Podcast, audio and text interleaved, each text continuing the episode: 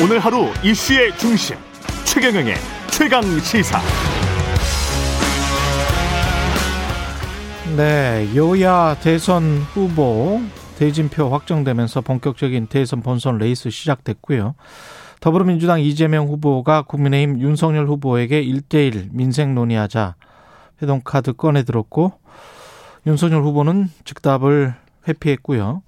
이번 대선은 대장동 몸통과의 싸움이라면서 이, 이 이재명 후보에게 날을 세우고 있습니다. 대선 본선 어떻게 풀어갈 것인지 더불어민주당 중앙선대위원은 우원식 공동선대위원장 전화 연결돼 있습니다. 안녕하세요. 네, 안녕하세요. 우원식입니다. 예. 민주당 입장에서는 홍준표, 윤석열 이제 끝났으니까요. 윤석열 후보가 된게 더 유리합니까? 불리합니까? 어떻습니까? 그건 뭐 그렇게 얘기하기는 좀 어렵고요. 이번 예. 선거 결과를 보면 예. 5년 내내 반문만 외친 국민의힘이 변하지 않았다는 것을 확인할 수 있었던 선거죠. 예. 그 그러니까 조직은 바람을 이길 수 없다고 했는데 어, 이번 선거 조직이 바람을 이긴 선거 아니겠습니까? 음. 지난 어, 국민의힘 전당대회가 주목받았던 것은 이준석 후보를 통해서 그 민심이 수구, 기득권 당심을 확실히 제압했기 때문에 국민의 관심을 끌었는데 이번 윤석열 후보 당선은 당심이 민심을 확실히 제압한 선거. 그래서 이준석 효과는 사라진 게 아니냐 이렇게 보여지고요. 또 홍준표 후보에게 몰려있던 젊은 표심이 어, 윤석열 후보한테 쉽게 가기는 어, 어려, 어렵지 않겠나 이렇게 보여지는데 뭐 탈당 이야기도 있고 또 윤, 저 홍준표 후보도 캠프에 합류하지 않고 청년의 꿈 플랫폼을 만들어 만들어서 청년들하고 이야기하겠다고 하니까 음. 국민의힘 당내 내용이 쉽게 가라앉을 것 같아 보이지는 않습니다. 예. 그런 과정들을 거치면서 또 지형이 결정이 되겠죠. 근데 이제 그 김종인 전 비대위원장 같은 경우는 파리 때 뭐 이런 이야기를 하면서 자리 사냥꾼들이 먼저 배제가 되고 그러면서 이제 완전히 선대위를 재구성하는 식으로 이야기를 하고 있잖아요. 그거는 네. 어떻게 보면 이제 자기 혁신으로 볼 수 있겠거든요. 네네. 그런 측면에서는 민주당이 어 상당히 좀 경각심을 가져야 되는 거 아닙니까? 아 물론 당연히 그렇습니다. 예. 지금 이번 선거 결과는 그렇다는 것이고요. 예. 또 그쪽 내부를 어떻게 정리하고 갈지 또 8위 때 이야기하는데 경선을 승리한 쪽에 대해서 8위 때라고 이야기하는 것이 경선 승리한 쪽이 그렇게 받아들일 수 있는 문제인지 어. 어떤지 뭐 그런 것들은 지켜봐야 되는 일이죠. 일단 컨벤션 효과 때문인지 어떤 건지는 모르겠습니다만은 각종 여론조사에서 오차범위 안팎으로 이기고 있어요. 윤석열 후보가 이재명 네네. 후보를 이거는 이 양상은 어떻게 보세요? 네, 컨벤션 효과가 분명히 있는 것 같고요. 예. 저희들은 이제 그런 상황을 보면서 긴장을 하죠.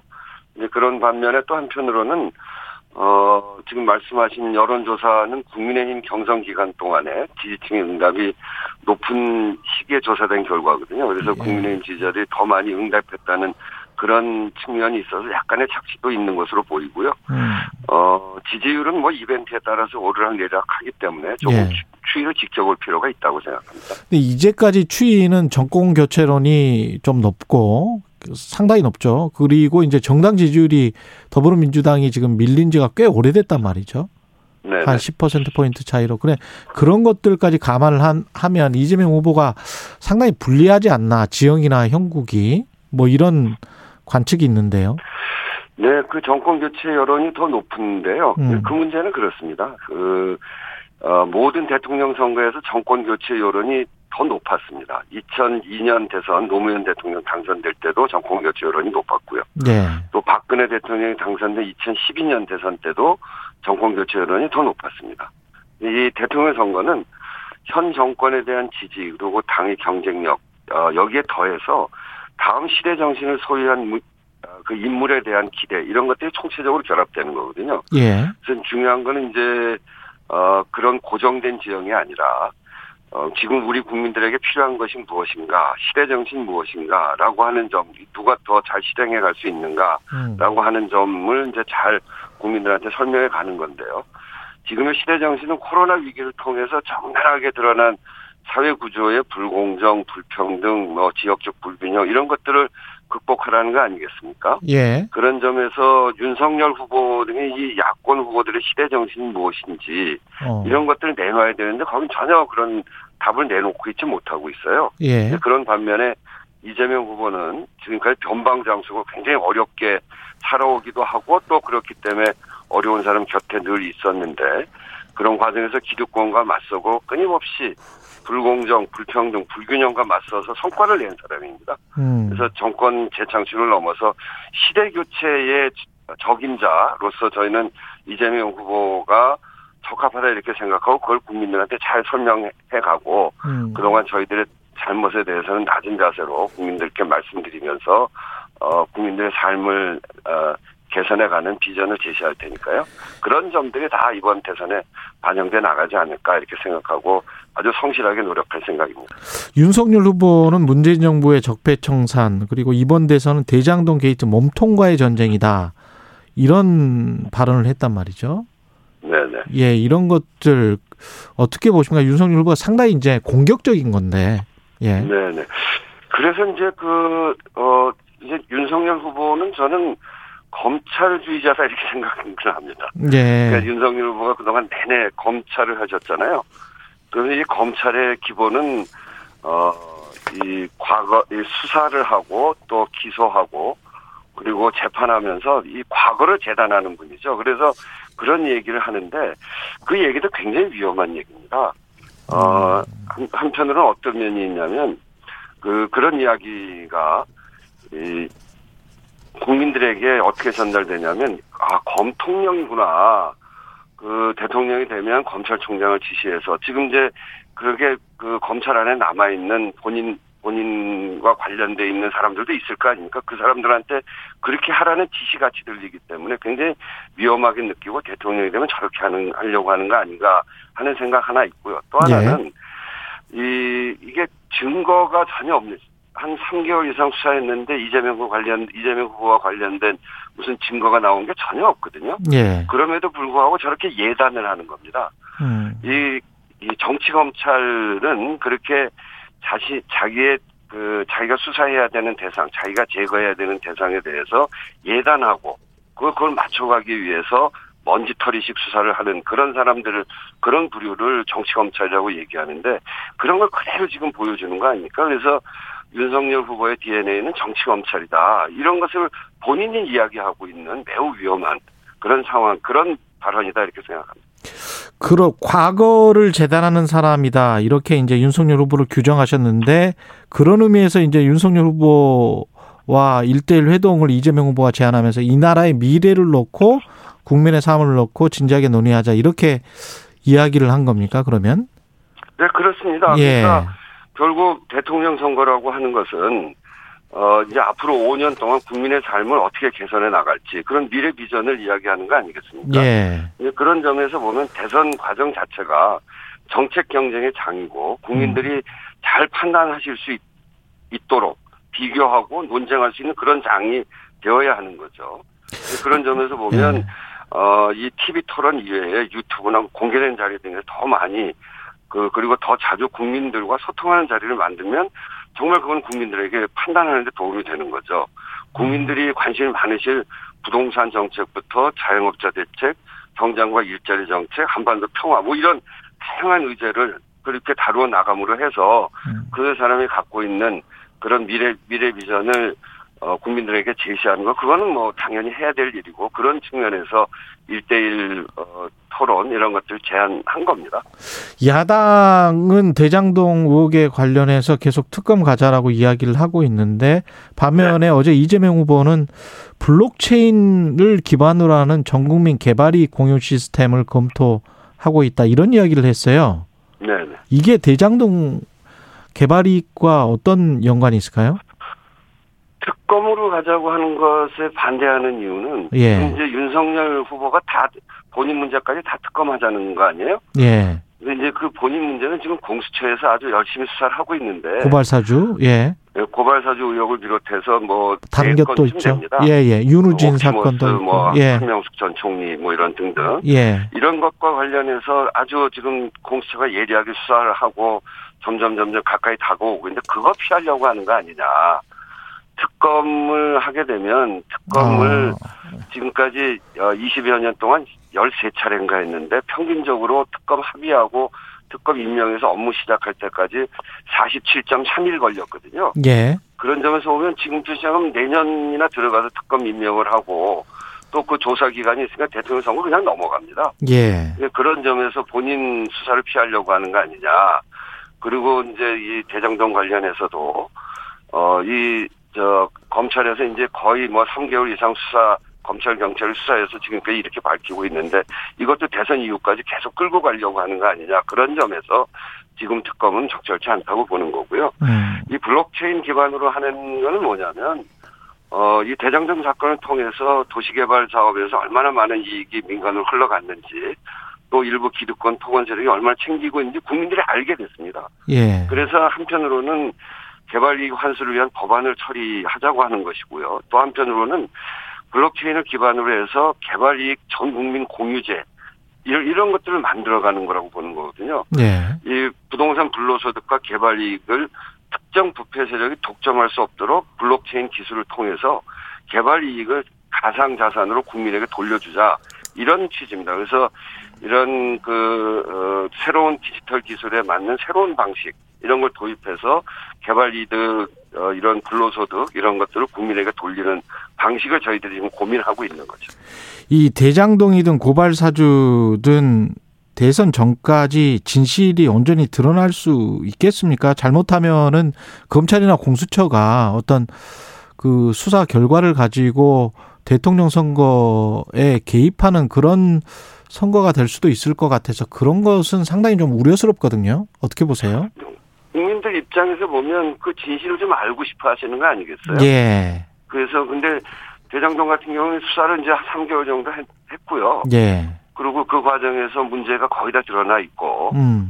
그렇기 때문에 어 그걸 밝히지 못할 이유는 없을 것 같고요. 예. 고발 사주나 뭐 이런 지금 윤석열 후보에 대한 공수처 수사도 이제 상당히 많이 그 부인이나 또 장모 뭐 이렇게 주가 조작 그 사건, 예. 지금까지 하면 거의 이게 한 여덟 건 아홉 건 이렇게 됩니다. 예. 그런 건들에 대해서 지금 거의 다 뭐 그 조사를 하고 밝혀 나오고 있기 때문에 음. 이걸 질질 끌고 가면서 의혹으로 계속 어, 혼란스럽게 만들 것이 아니라 빨리 음. 밝히는 게 좋다고 생각하고요. 진실은 밝혀야 그런, 된다. 그런 점에서 예. 어, 저, 그 지금 수사하는 데서 빨리 밝혔으면 좋겠다 이렇게 생각하고 있는 거죠.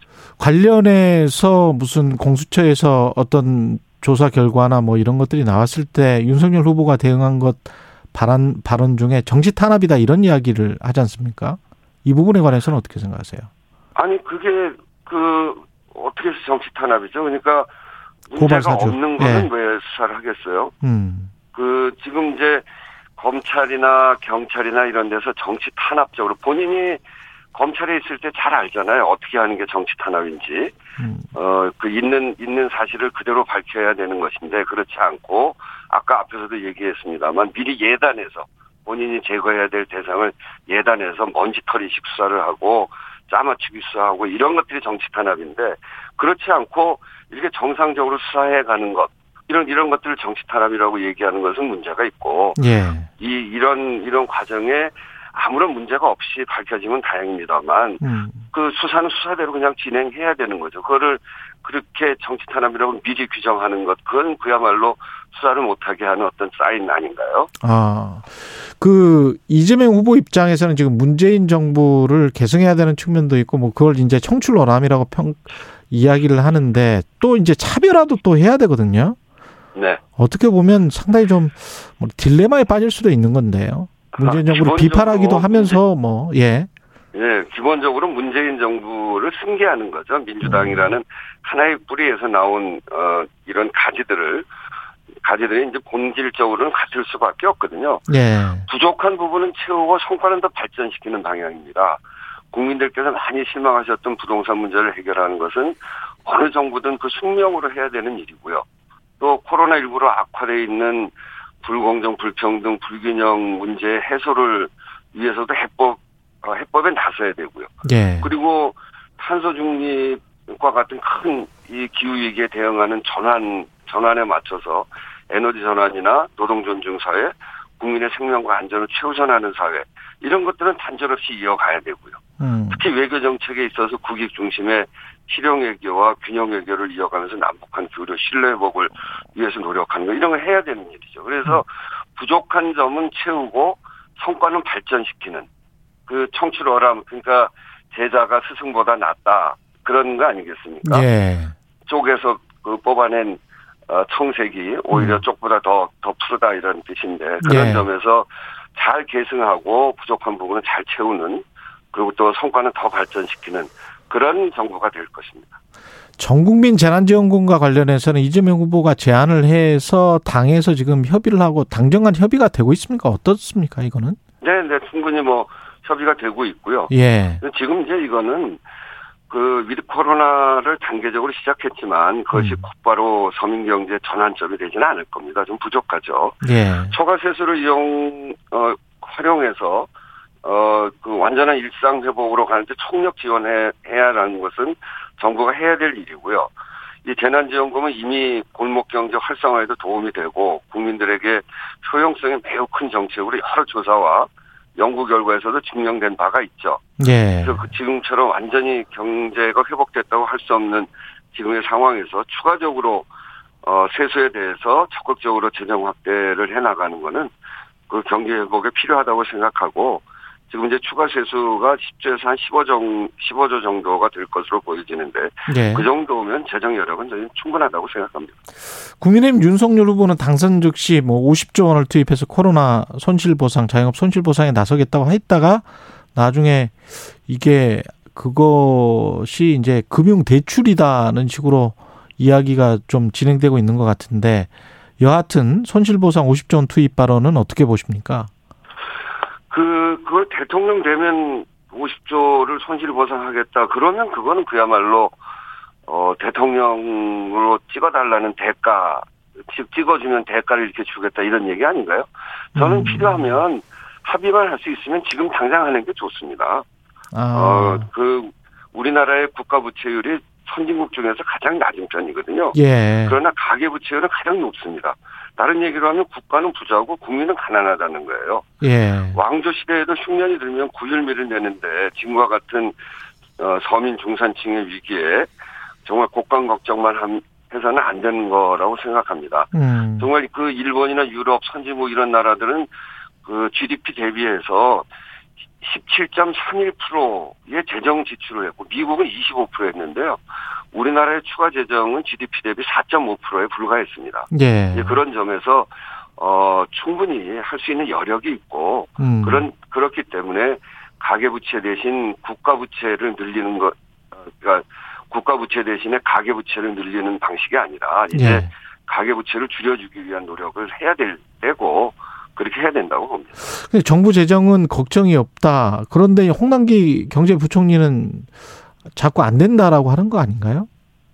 그러게 그게 이제 그 그래서 저희들이 논의해야 되는 일이죠. 예. 그 어, 우리나라의 국가 부채율은 세계에서 가장 건전한 국가 부채율을 어, 선진국의 이 날 우리가 그 거명하고 있는 나라들 중에서 가장 건전한 국가 부채율을 갖고 있거든요. 예. 근데 그거를 계속 이런 시기에도 어렵다 어렵다고만 한, 하는 것은 저희들로서는 좀 납득하기 어려운 일이기 때문에 예. 당장간에 이번에도 충분한 협의를 통해서 해 나가야 된다고 봅니다. 문자로 긴급 질문이 하나 왔어요. 덩다리님이라는 분이 요소수는 어찌 해결해야 하나요? 아, 집권당 네, 그 민주당에 그, 물어봅니다. 이렇게 말씀하셨습니다. 네 네. 그, 그 점을 충분히 예측을 해서 잘 대응하지 못한 거는, 어, 정부 여당이 부족했던 점이 있다. 이렇게 말씀을 드리고요. 네. 지금 그 외교적으로도 그렇고, 좀 최선을 다해서, 어, 그 문제 해법을 찾아가고 있고 또, 어, 일정한 성과도 내고 있기 때문에, 어, 좀 힘드시지만 조금 조금 참아주시면 어, 해법을 제대로 잘 내겠다는 말씀도 드립니다. 예, 말씀 감사하고요. 더불어민주당 대전환 선대위 우원식 공동 선대위원장이었습니다. 고맙습니다. 네, 감사합니다.